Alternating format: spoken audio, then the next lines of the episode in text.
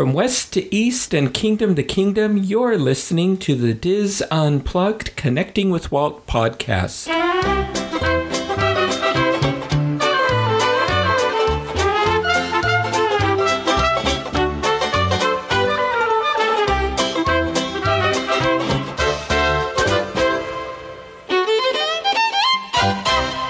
Connecting with Walt is brought to you by Dreams Unlimited Travel, experts at helping you plan the perfect Disney vacation.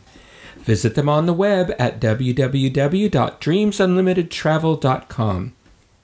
Hello and welcome to Episode 8 of the Diz Unplugged Connecting with Walt podcast. I am your host and Diz historian, Michael Bolling, and I'm joined by my co-host and producer, Craig Williams. Hello. So, Craig, how are you tonight? Or today? Today, tonight, it's all the same. I'm doing just fine. How are you doing, Michael? I'm doing well. A whole lot better than I was last week. Yes, it's sad that you don't have the same rasp in your voice, but I'm sure you feel much better because of it. I do. A whole lot better. Thank you. That's what's most important. Yes. So anyway, well, you know, listeners might not know this, but Craig and I and Carolyn Kylie were friends well before, Connecting with Walt. But Craig is a very complicated person, I've learned. He's very complex. There are many layers to him. So it should not have surprised me when a listener pointed out to me today that that Craig, you're a brony. I had absolutely no idea. I mean, it's not something I'm proud of per se, but it is something that if anyone brings it up, I would be more than happy to share my passion of My Little Pony with them. And for people who don't know me, I am also the most sarcastic person in the world, and It's very hard to even try to be somewhat serious about this right now. So I was thinking, because my granddaughter loves My Pretty Pony, My Little Pony, whatever it's called. So I was thinking you're sort of probably a Pinkie Pie kind of guy. Because that's like a hyperactive pony who loves throwing parties. I do know who Pinkie Pie is. Solely for the fact. Okay, you have one up on me already. Solely for the fact that, not in terms of the show or anything, but for Finley's birthday last year, Corey Martin and Julie Martin's daughter, for those of you who listen to the Disney World podcast, I got her a Pinkie Pie backpack for her birthday last year. So your that's the only reason coming out even then. I just chose the one that was pink because don't girls like pink? I don't know. I know that's a stereotype, but we're going to get more emails. I'm sure. Boys can like pink, too. I'm not saying they can't. Just saying, from my experience, girls seem to like pink, too. Now, listeners, you may be wondering why we're talking about My Little Pony, and it has nothing to do with it, like Walt played, polo, but because a very sharp listener, Dizzer George, sent me a message right before the show saying I didn't know Craig was a brony, so I inquired a little more because I did know what a brony was, and asked, what do you mean? And I was sent a Time Warner cable, I guess, commercial, and in it they were showing some of the different television shows they have on Time Warner, and every time they showed My Little Pony, our beloved Connecting with Walt podcast theme song played over My Little Pony.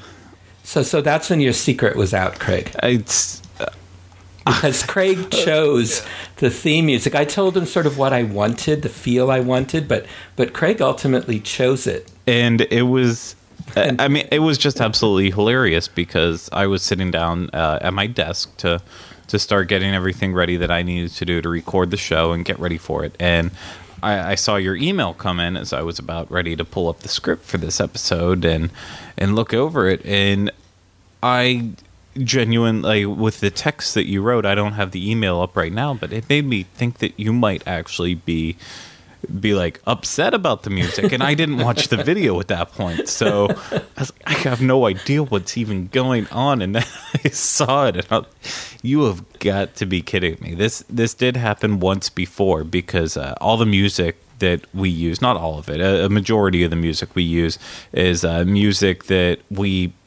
we pay for the license, so that way we can use it in a lot of our creative videos. And 2 years back, I picked a song for a video I did, and then it ended up in like this corporate video about how to refinance your loans.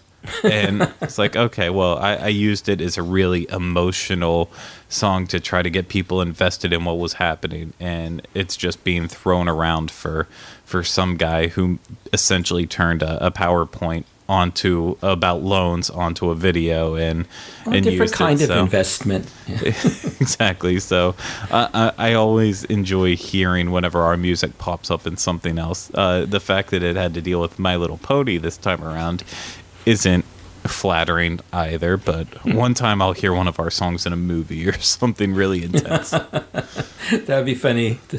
Ted Nugent playing the Diz Unplugged theme song or something. I don't like, especially with the trip, because for everyone who knows about the trip, one of our podcasts in the Diz Unplugged network, it's just got this like standard rock song to it that I know will pop up somewhere at some point if it hasn't already. We might not have been the original ones with it, but it's always scary. Anyway, well, you know, folks, now you'll never listen to Connecting with Walt quite the same again. Yeah, I'll make sure to put that video in the show notes so everyone can see what we're actually talking about. And we have no financial ties with Time Warner. Exactly, yes. So if you hate their service, don't blame us. Yeah.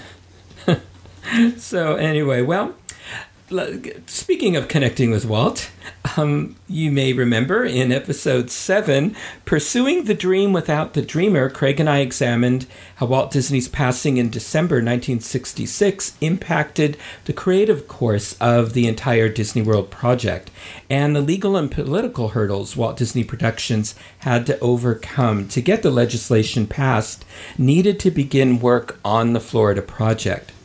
So today in episode 8, Up the Creek, Craig and I are going to explain the significance of the Reedy Creek Improvement District. So in his famous Epcot film that was shown to the public 2 months after his passing, Walt said, "Here in Florida, we have something special that we never enjoyed at Disneyland, the blessing of size. There's enough land here to hold all the ideas and plans we can possibly imagine." Walt Disney World is located within the Walt Disney Company's Reedy Creek Improvement District, which is a Disney-controlled and owned area separate from any cities in Florida. The district allows Disney a tremendous amount of autonomy. Now, as we discussed in our previous episode, the Reedy Creek Improvement District was created on May 12, 1967, when Florida Governor Claude Kirk signed legislation creating a special taxing district to govern a 25,000-acre area of central Florida that was considered remote and uninhabitable by most Floridians and a few Disney executives. The Reedy Creek Improvement District is named after a natural drainage area on the property. And the Reedy Creek Improvement District governs nearly every aspect of Walt's Florida property. The Reedy Creek Improvement District is the actual legal name for the entire Florida property, whilst the public and resort guests refer to the district as Walt Disney World. The Disney theme parks inside the property are only components of the Reedy Creek Improvement District, and the theme parks and resorts do not exist or act independently. So the idea of a special district taking responsibility for all the services normally associated with county government, like water, power, emergency services, waste disposal, roads, bridges, went beyond any special district that had ever been created in Florida. So another new concept was the idea that the landowners within the district, in this case primarily the Walt Disney World Company, would agree to pay all costs for those services. Local taxpayers, meaning residents of Orange County and Osceola County, would not have to contribute. So the district was given many of the same powers as a municipality, such as the right to own property and the right to maintain a corporate seal. But however, it also provides less typical powers, including the authority to exercise eminent domain outside of its jurisdictional boundaries. Other powers granted to the district include many typically held by a municipality, such as the authority and responsibilities to provide government services, such as land use regulation and planning, building codes, surface water control, drainage, pest control, waste treatment, utilities, roads, bridges, fire protection, emergency medical services, environmental services, and the issuance of bonds. The legislation also empowered the district to have authority in other less typical acts, such as operating an airport and heliport for passenger and freight service. And this authority was needed since Walt Disney's plans for the city of the future included a jet port. So Disney did build a stall port for short takeoffs and landings, which is what stall is, at the resort, and that opened on October 17th, 1971.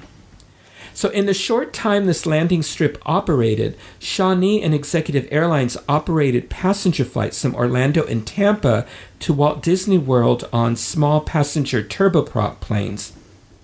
An ultralight flight park near Epcot Center was built for private non-passenger services, and both of these landing strips were eventually abandoned. One helipad still remains in the backstage area of Epcot near the Living Seas Pavilion. And I think I thought the stall runway was still there as well, because we were driving and we took a wrong turn and we ended up on an airport runway, but it looked like they were parking Disney buses in that area, including ones that clearly would never run again. I mean, do you know what I'm talking about, Craig? Okay, the stall port, that's the one that's right before you would make the turn to like Wilderness Lodge, if you're going through the Magic Kingdom main gates, and then I think it's off to the right.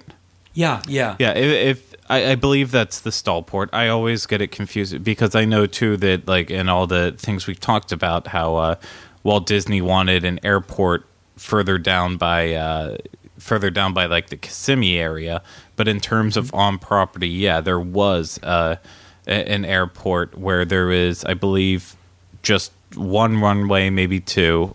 Did you say that? You didn't say that just right here.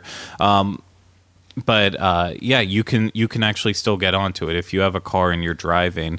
It's a lot of times it's used for like overflow parking with construction or, as you said, buses, cast members. You never know what's going to be parked in that area, and because it's just a long, it looks like a long road that just goes to nowhere. Right. So it's easy to drive onto it, and it's one of those things. If you didn't know that it was a runway, you wouldn't know at all. And for those of you out there who are big Adam the Woo fans, he did have a video, I believe, after he was allowed back on Disney World property just this past last year, and he did go to the stall port, as long as that's the exact one I'm thinking of. So I will I'll try to find that video and track it down and add it to the show notes, because regardless, it's awesome. Oh, okay. Yeah, that'd be great. Yeah, and I think the airport that Walt Disney wanted to build was going to be in the area where Celebration is. Exactly. Now. Yeah. Mm-hmm. So one of the recurrent themes in this legislation was the granting of broad powers to the district for experimental technologies outside of conventional norms. So as an example, one section of the legislation reads, "In order to promote the development and utilization of new concepts, designs, and ideas in the fields of recreation and community living, the district shall have the power and authority to examine into, develop, and utilize new concepts, designs, and ideas, and to own, acquire, construct, reconstruct, equip, operate, maintain, extend, and improve such experimental public facilities and services as the board may from time to time determine. So the Florida legislature and Walt Disney Productions conceived of a project that operated as a conventional municipality while possessing a broad scope of authority to approach governance in a unique manner. This is exactly as Walt Disney had anticipated would be needed to accomplish his unique project of building a city of the future. So the enabling legislation provided for a 5-member board of supervisors elected by property owners to govern the district. The board of supervisors, each of whom had to be a landowner in the district, and a majority had to be residents of Osceola, Orange, or an adjoining county to serve a 4-year term. And this board would be in charge of levying taxes and imposing fees within the boundaries. And that money would pay for all the services the Reedy Creek Improvement District would provide. And the board would also communicate with local, regional, state, and federal regulatory agencies on matters that cross jurisdictional lines. And this provision meant that non-landowner residents, such as renters or landowners who own less than 1/2 acre, would not be entitled to vote in board elections.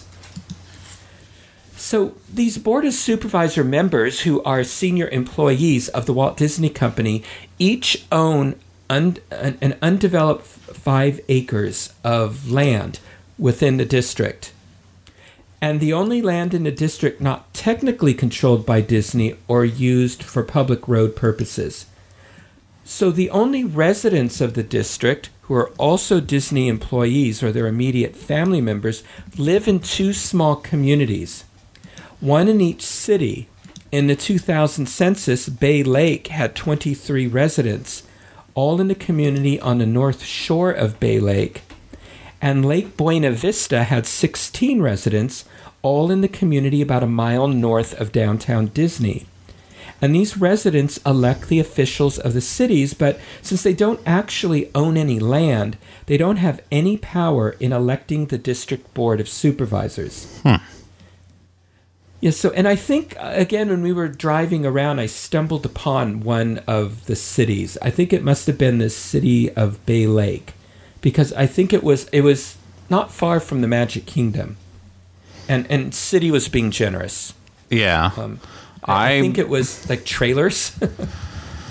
I absolutely believe that. I genuinely was not really that aware of it. I mean, it's one of those things as local, you don't necessarily really think about that as you're driving through. It's just houses and houses and houses like anywhere else. But I'm going to try to look up stuff more on that right now as we're talking about this. Oh, good. Okay, yeah, jump right in when you find something.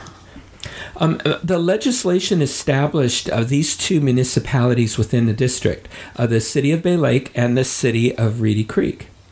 These cities have typical municipal powers, but Disney essentially controls the governance of both cities by limiting their residents to small groups of Disney employees and their families. However, these 2 cities do possess some powers that the district does not. And it includes the authority to issue business and professional licenses and to collect fees related to them. And they can build and maintain healthcare facilities, including hospitals and healthcare research facilities, can provide police services, regulate the manufacturing and sale of alcohol, establish and operate a municipal court, including appointment of a municipal judge, and city prosecutor. Now, Disney elected not to have its own municipal court system or police force, instead allowing Orange County and Osceola County to respond to incidents. So the approximately 800 security staff are instead considered employees of the Walt Disney Company. So arrests and citations are issued by the Florida Highway Patrol along with the Orange County and Osceola County Sheriff's deputies who patrol the roads. Disney security does maintain a fleet of security vans equipped with flares and traffic cones, and these security personnel are charged with traffic control by the Reedy Creek Improvement District and may only issue personnel violation notices to Disney and Reedy Creek Improvement District employees, but not to the general public. Now, Reedy Creek does maintain an internal fire department and paramedic service for incidents on its property. And Reedy Creek employees do wear their own name tags, just as Disney employees do. The Reedy Creek name tags are produced in plastic and metal. So one of the few areas of government Disney did not obtain authority over was a school system. The company did announce plans for a School of Tomorrow as part of the City of Tomorrow project, but repeatedly assured local and state authorities that it had no intention of operating a school system. At the 1967 Winter Park event we spoke about in our last episode, it was announced that the company would not operate an entire school system, but it would provide support for experimental school programs within the existing schools' frameworks. So despite the legislation being passed and signed into law, it was soon tested in the courts to determine if it was in compliance with Florida's Constitution. So Craig, did you dig up anything?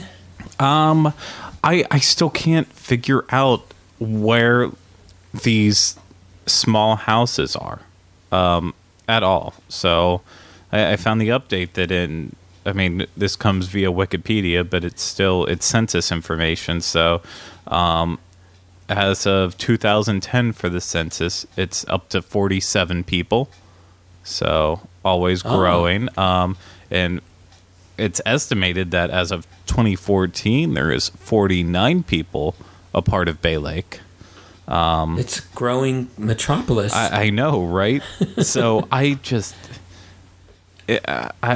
still baffled by it. That I know the general areas that it is, but I guess I've just always ignored what's actually there and assumed it was part of something else. But I'm going to have to do a little on-ground looking, so we'll pause the podcast now, and I'll go drive out in the dark.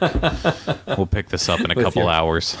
With your big searchlight that you have on your car. Exactly. If you see a Honda Civic driving around with a giant light on top, that's me. Yes. So, as mentioned in our previous episode, after the legislation was passed, project planning for Disney World moved quickly to meet the 1971 opening date. However, in early 1968, Disney met up with a new challenge, a strike by the Local 678 of the International Union of Operating Engineers to demand higher pay and improved working conditions on the Disney World site. So the Orlando Sentinel reported that the strike had resulted in violence between union and non-union workers. In an article, they wrote, "More than 20 non-union construction workers were marched military style from the west side of the 27,400-acre Disney World plot by 300 union members who roughed up one man. The non-union workers were forced to chant, 'The union wins, we won't be back again,' as they walked off." Now, the Disney company had anticipated the strike and remained committed to the project as the strike went on. So on February 13th, 1968, state and local union leaders organized an anti-Disney rally at Orlando's Tangerine Bowl. And organizers expected a crowd of 20,000 to 50,000, but around 6,000 showed up. And the rally ended after 45 minutes. The organizers then invited all attendees to the Disney project site to continue the rally. This effort failed as few members wanted to make the 23-mile ride from the Tangerine Bowl to the Disney project site. On Friday, February 16th, Disney and union officials announced an end to the 32-day strike, with parties reaching an interim pact on wages and other benefits. However, Walt Disney Productions faced a far more serious legal challenge. Would the Florida State Supreme Court uphold the constitutionality of Disney's unique form of improvement district governance? So the case of the state of Florida versus Reedy Creek Improvement District centered on the propriety of allowing the Reedy Creek Improvement District to issue drainage bonds as part of its redevelopment plan.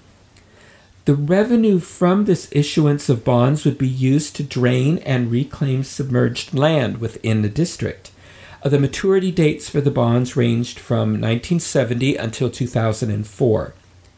And the state, which had authorized the district through the 1967 legislation, was challenging the scope of the authority granted to the district. So this would be an important legal test for Disney's unique structure within the Florida courts. Technically, this is sort of where it gets a little convoluted. Reedy Creek had filed the lawsuit against the state of Florida and property owners and citizens within the district.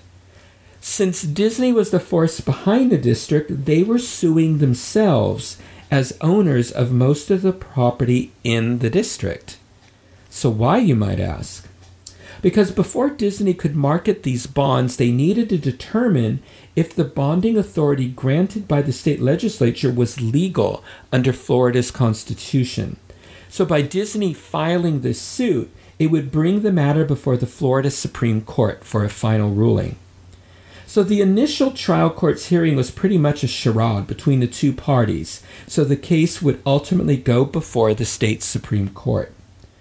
So the Florida Supreme Court ultimately held up the trial court's validation of the drainage bonds and the very structure of the district itself. So the years of legal and regulatory planning that had produced the Reedy Creek Improvement District had been validated. So the legality of Reedy Creek Improvement District was now official. Okay. That is very convoluted.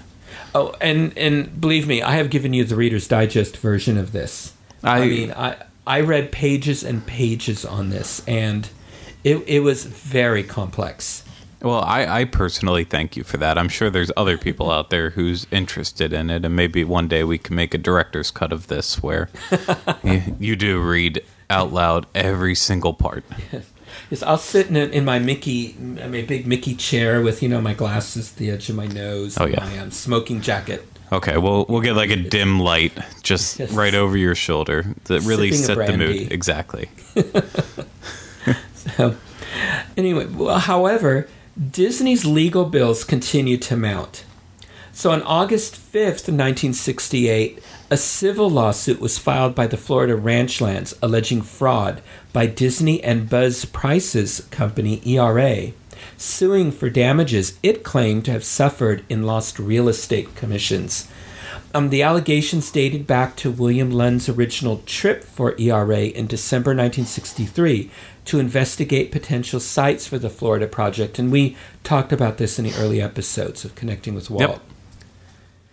Yep. Disney's instructions to Price, Lund, and ERA for keeping Disney's identity secret was very clear. However, the instructions regarding how Lund was to conduct his investigations were apparently not as clear.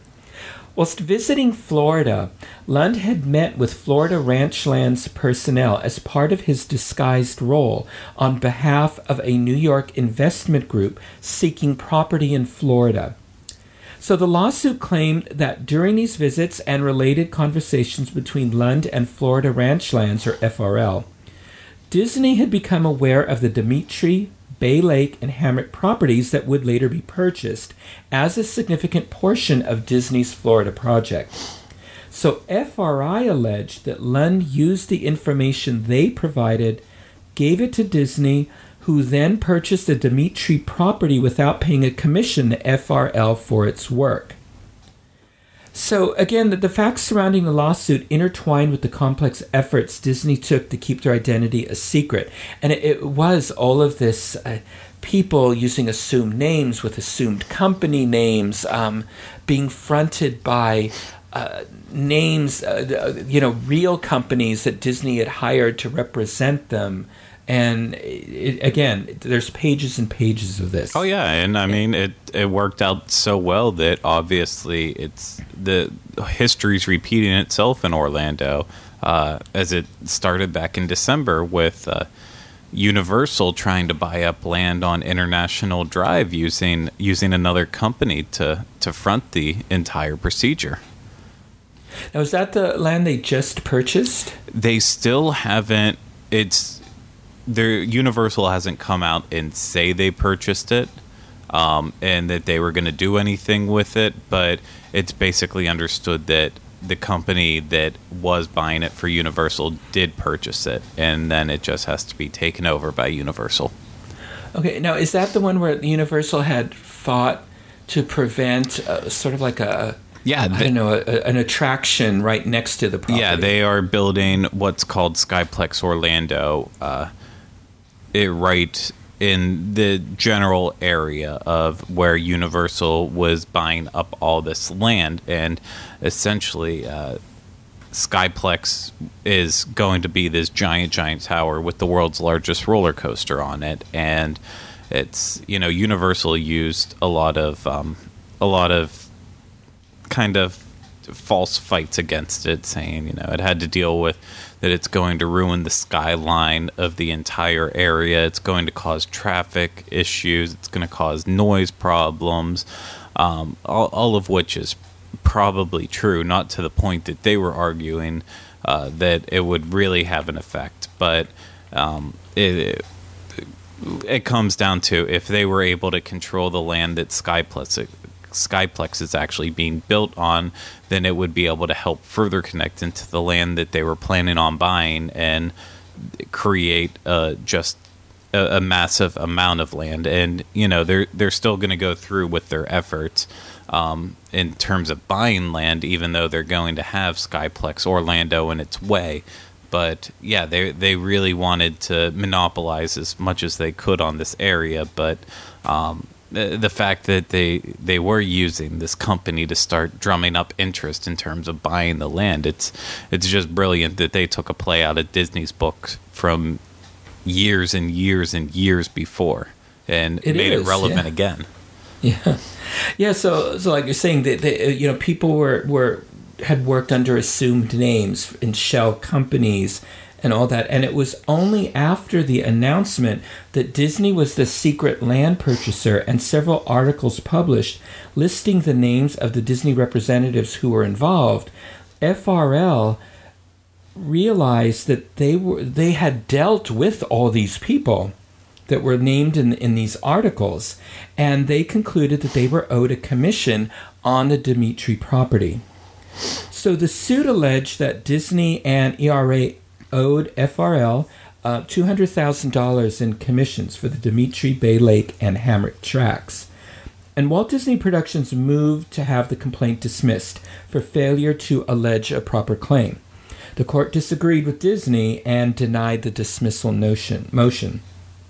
So Disney's defense was based on several points. Firstly, it claimed that its November 1963 agreement with ERA did not authorize Lund to do anything more than informally investigate large land transactions in Florida. His efforts in engaging FRL to identify actual parcels, pricing, and availability exceeded the scope of ERA's agreement with Disney. So as a result, Disney was not responsible for Lund's unapproved conduct. Disney also argued it never used any of the information received from Lund or FRL regarding the Dimitri Bay Lake or Hammock tracts.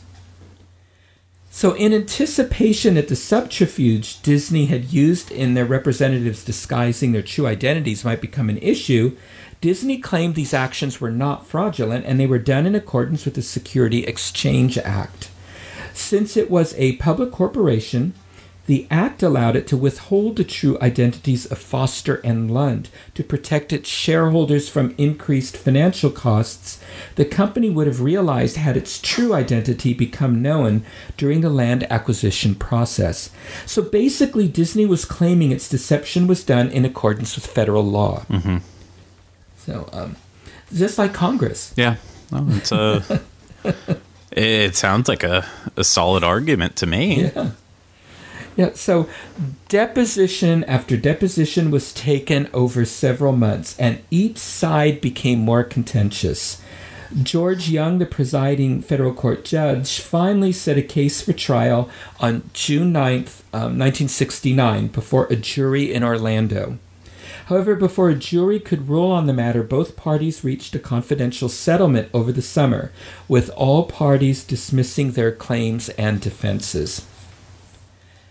Regrettably, one of the results of this lawsuit was that it created distance between Walt Disney Productions and Buzz Price.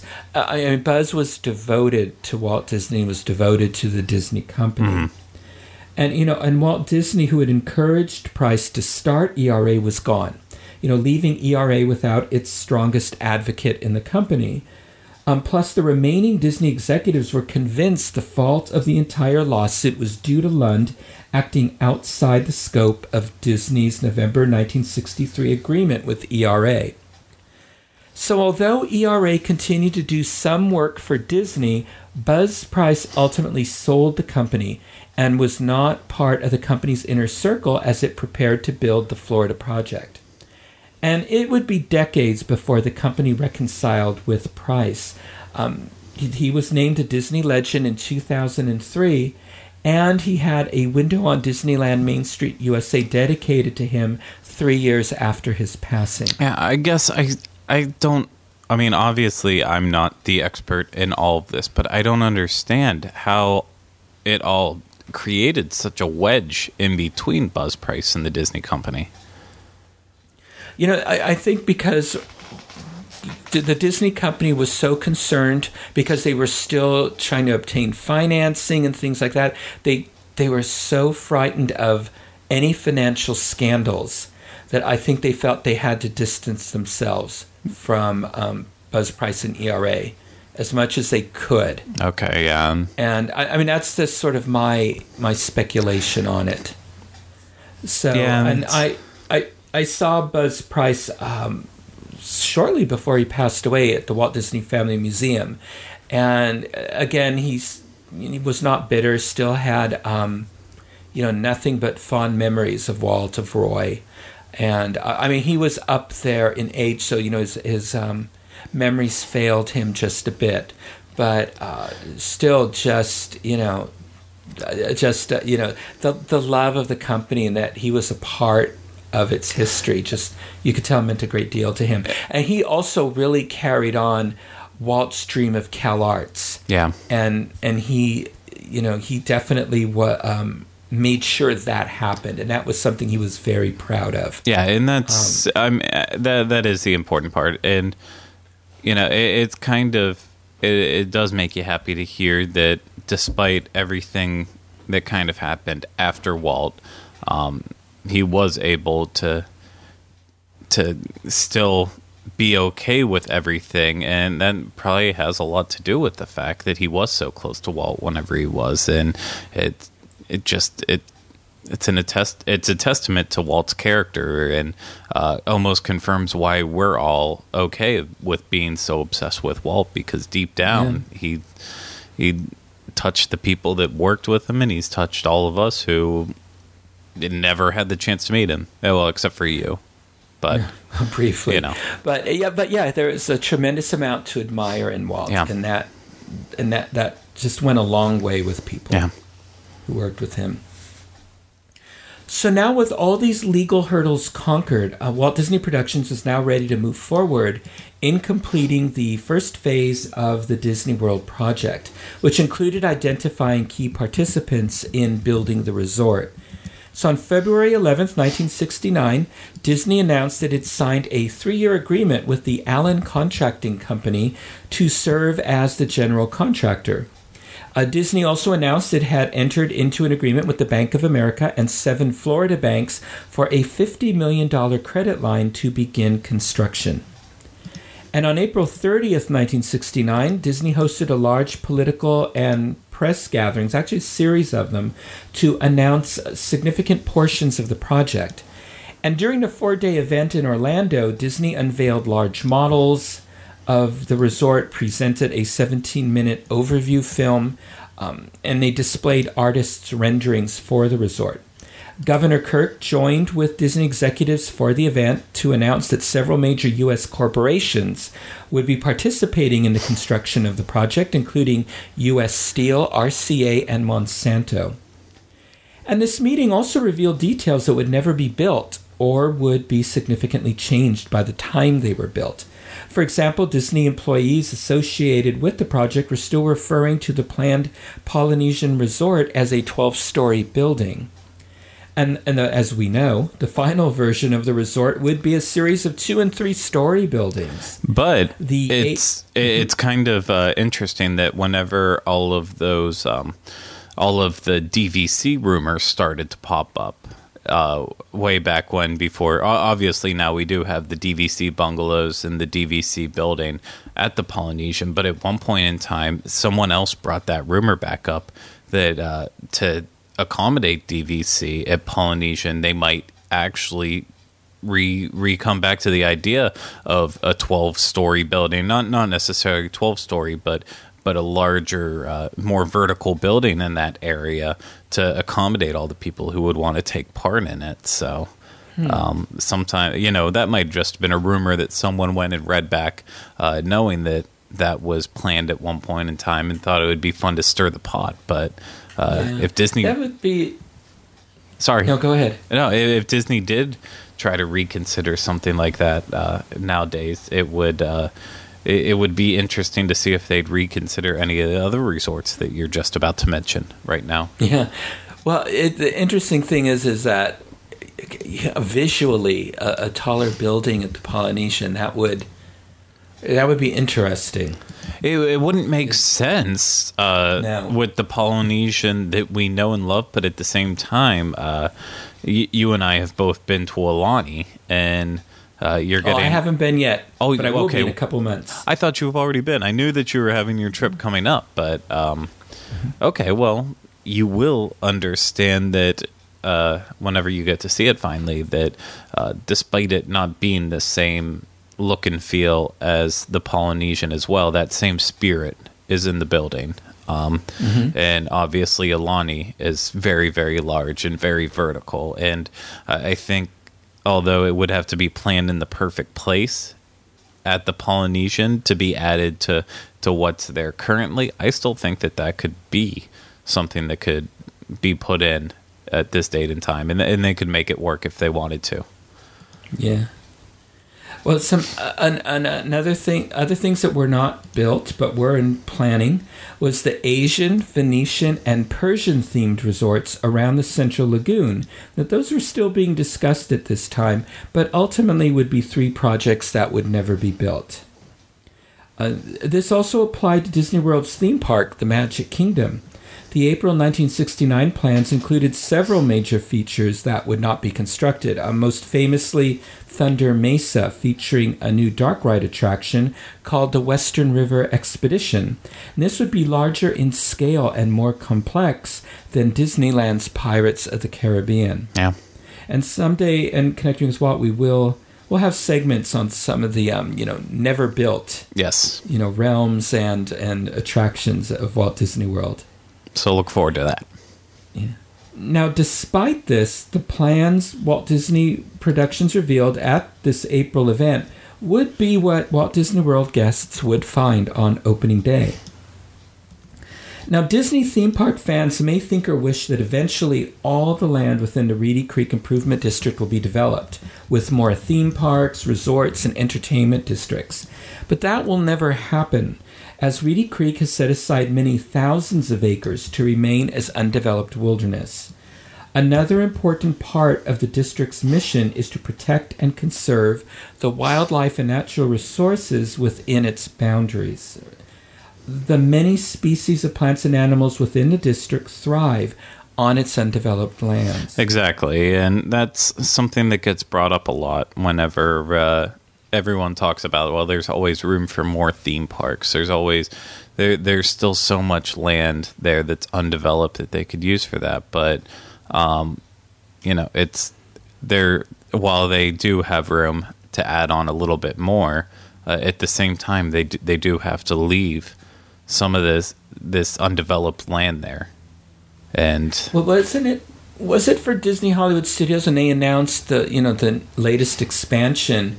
They were expanding into areas that had been set aside to be undeveloped, so they had to, they set aside even more land elsewhere, I think, that and mark that as undeveloped. Yeah, exactly. And they're actually moving, any critters they find are actually going to transport. Yes, I mean, over. I hope it's no alligators or anything like that. I don't like those. But yeah, no, they have run into obstacles with that. But you know, there's just, with the way that park is right now, they do have to expand out in order to accommodate the things that they do want to make. And yeah, just right across from the main entrance road that you're supposed to use to come off of I-4 to get onto Hollywood Studios, there's a ton of undeveloped land right across the road there that fell into this. But it's with everything they're doing too, with rerouting the traffic going into the actual park and the new parking areas that will be located there, it's just impossible to not hit some of that. But I don't know if 5, 10 years ago, heck, even 20 years ago, I don't think any of this was ever an option for Hollywood Studios to ever touch this land. Maybe in the back of the mind of some Imagineer out there, but I think the general consensus was the park is what it was. Mm-hmm. Yeah, I mean, that was always the talk I heard, that it was pretty locked in to its site between the roads and then the land that had been set aside. Well, so who knows? I've seen a couple different plans for how everything's going to look when it's all said and done. So things could change even beyond that in terms of what land they're actually touching and what they're not. Mm-hmm. They're not going to use. So it's up to Disney in the end to figure out this crazy work they're doing out there. Yeah, so in the end, the greatest contribution of the Florida project to Walt Disney's legacy may not be the theme parks, resorts, and the technology created to operate them all, but instead the investment made to protect Reedy Creek's natural resources, an investment that the Walt Disney Company has thoughtfully managed ever since Walt decided to build a city of tomorrow in the middle of a Florida swamp. This is a legacy stretching back to Walt Disney's first true life adventure films. So that's in a nutshell what the Reedy Creek Improvement District is. Yeah. It goes even beyond that. So I still don't know a ton about it. One of our friends from the show and all of our shows, and we've met him several times at some of the meets that have happened in the Northeast for our Give Kids the World meet, is actually now a Reedy Creek employee. So he just recently got a job here and moved down and is a part of Reedy Creek. So I'm hoping to pick his brain a little bit more and find out more of the dealings behind everything that's involved with Reedy Creek. Maybe he'll give us a tour of Reedy Creek and its vast holdings. I'll have to see what I can throw out there to bargain to get him to give us some access to all that information out there. Well, maybe he's a brony too. You know, us bronies, we try to stick together as much as possible. Yeah.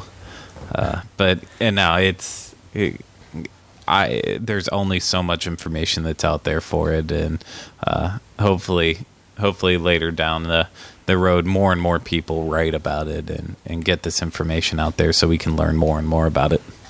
Mm-hmm. Yeah, it's interesting though. Yeah, well, it's extremely interesting. It's all just fascinating, even how they still work to this day and control Walt Disney World. Well, next week in episode 9, Designing a Whole New World, Craig and I will talk with David Younger, author of Theme Park Design and the Art of Themed Entertainment, about the science and art of designing a theme park, Some of the things we'll talk about is why Disneyland is considered the first theme park and not Knott's Berry Farm, the different approaches the Imagineers took in designing the Magic Kingdom at Epcot Center, which is Disney's first park without a castle, and his advice for our younger Dizzers with dreams of becoming a theme park designer. So that should be an interesting episode, so I hope you'll all join us. I absolutely can't wait for that episode. So not only our first guest star, but also a fascinating topic that is a little bit out of the realm of everything that we've been discussing up to this point on the show. But it all is just, it fits in so brilliantly, and I think it will be the perfect way to leave January behind in Connecting with Walt until we pick it back up in April. Right, exactly. Yep. So many books, films, articles, interviews, and lectures were sourced for this episode of Connecting with Walt, including Project Future, the inside story behind the creation of Disney World by Chad Denver Emerson, and Since the World Began, Walt Disney World, the First 25 Years by Jeff Curdy. And if you would like to know more about Buzz Price and his vital contributions to Disneyland, Walt Disney World, and Cal Arts, please listen to my Windows on Main Street episode with Disney author Sam Genoway as we talk about Buzz Price on the April 11th, 2013 episode of the Diz Unplugged podcast Disneyland edition. And we will have a link to that episode in our show notes. Yes, we will. So, Craig, until our next episode, where can our listeners hear your golden vocal tones? Of course, you can find me on every other Diz Unplugged show that's out there right now, essentially, except for the Disneyland show. I'm on the Disney World show, trying to run the controls and everything that goes along with that. I'm hosting the Universal show. I'm on the trip trying to keep all the ladies in line, and Dreams Unlimited Travel show. With Dreams Unlimited Travel, I'm helping out small contributions on that. Nothing too amazing right now, but yeah, you can find me on all those places, as well as in the parks, all around Orlando. Just look for me. It's hard to miss. I'm a big, tall, goofy guy. With his little Pinkie Pie backpack. Exactly, yes. Just don't, if you see me, just take a picture of it and just leave me alone, though. Don't, just respect my privacy with my Pinkie Pie. So you're a lot like Fluttershy, yes, who's a shy and timid Pegasus pony who's fond of nature and takes care of animals. Sure, is that true? And you can find me every Sunday night on the Diz Unplugged podcast, Disneyland edition, with my good friends Tom Bell, Nancy Johnson, Mary Jo Mulatto-Willie, and Tony Spatel, where we have lots of fun talking about Walt's Park that started it all, and all the other Southern California theme parks, and the Walt Disney Family Museum. Listen to us live on Mixlr, Sundays at 7 p.m. Pacific time, Disneyland time. You can download our 2 weekly shows from iTunes on Mondays.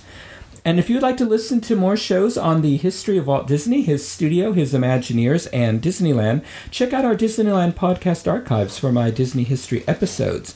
And Craig, where can our listeners find these shows and even more? All of our shows are found at DizUnplugged.com.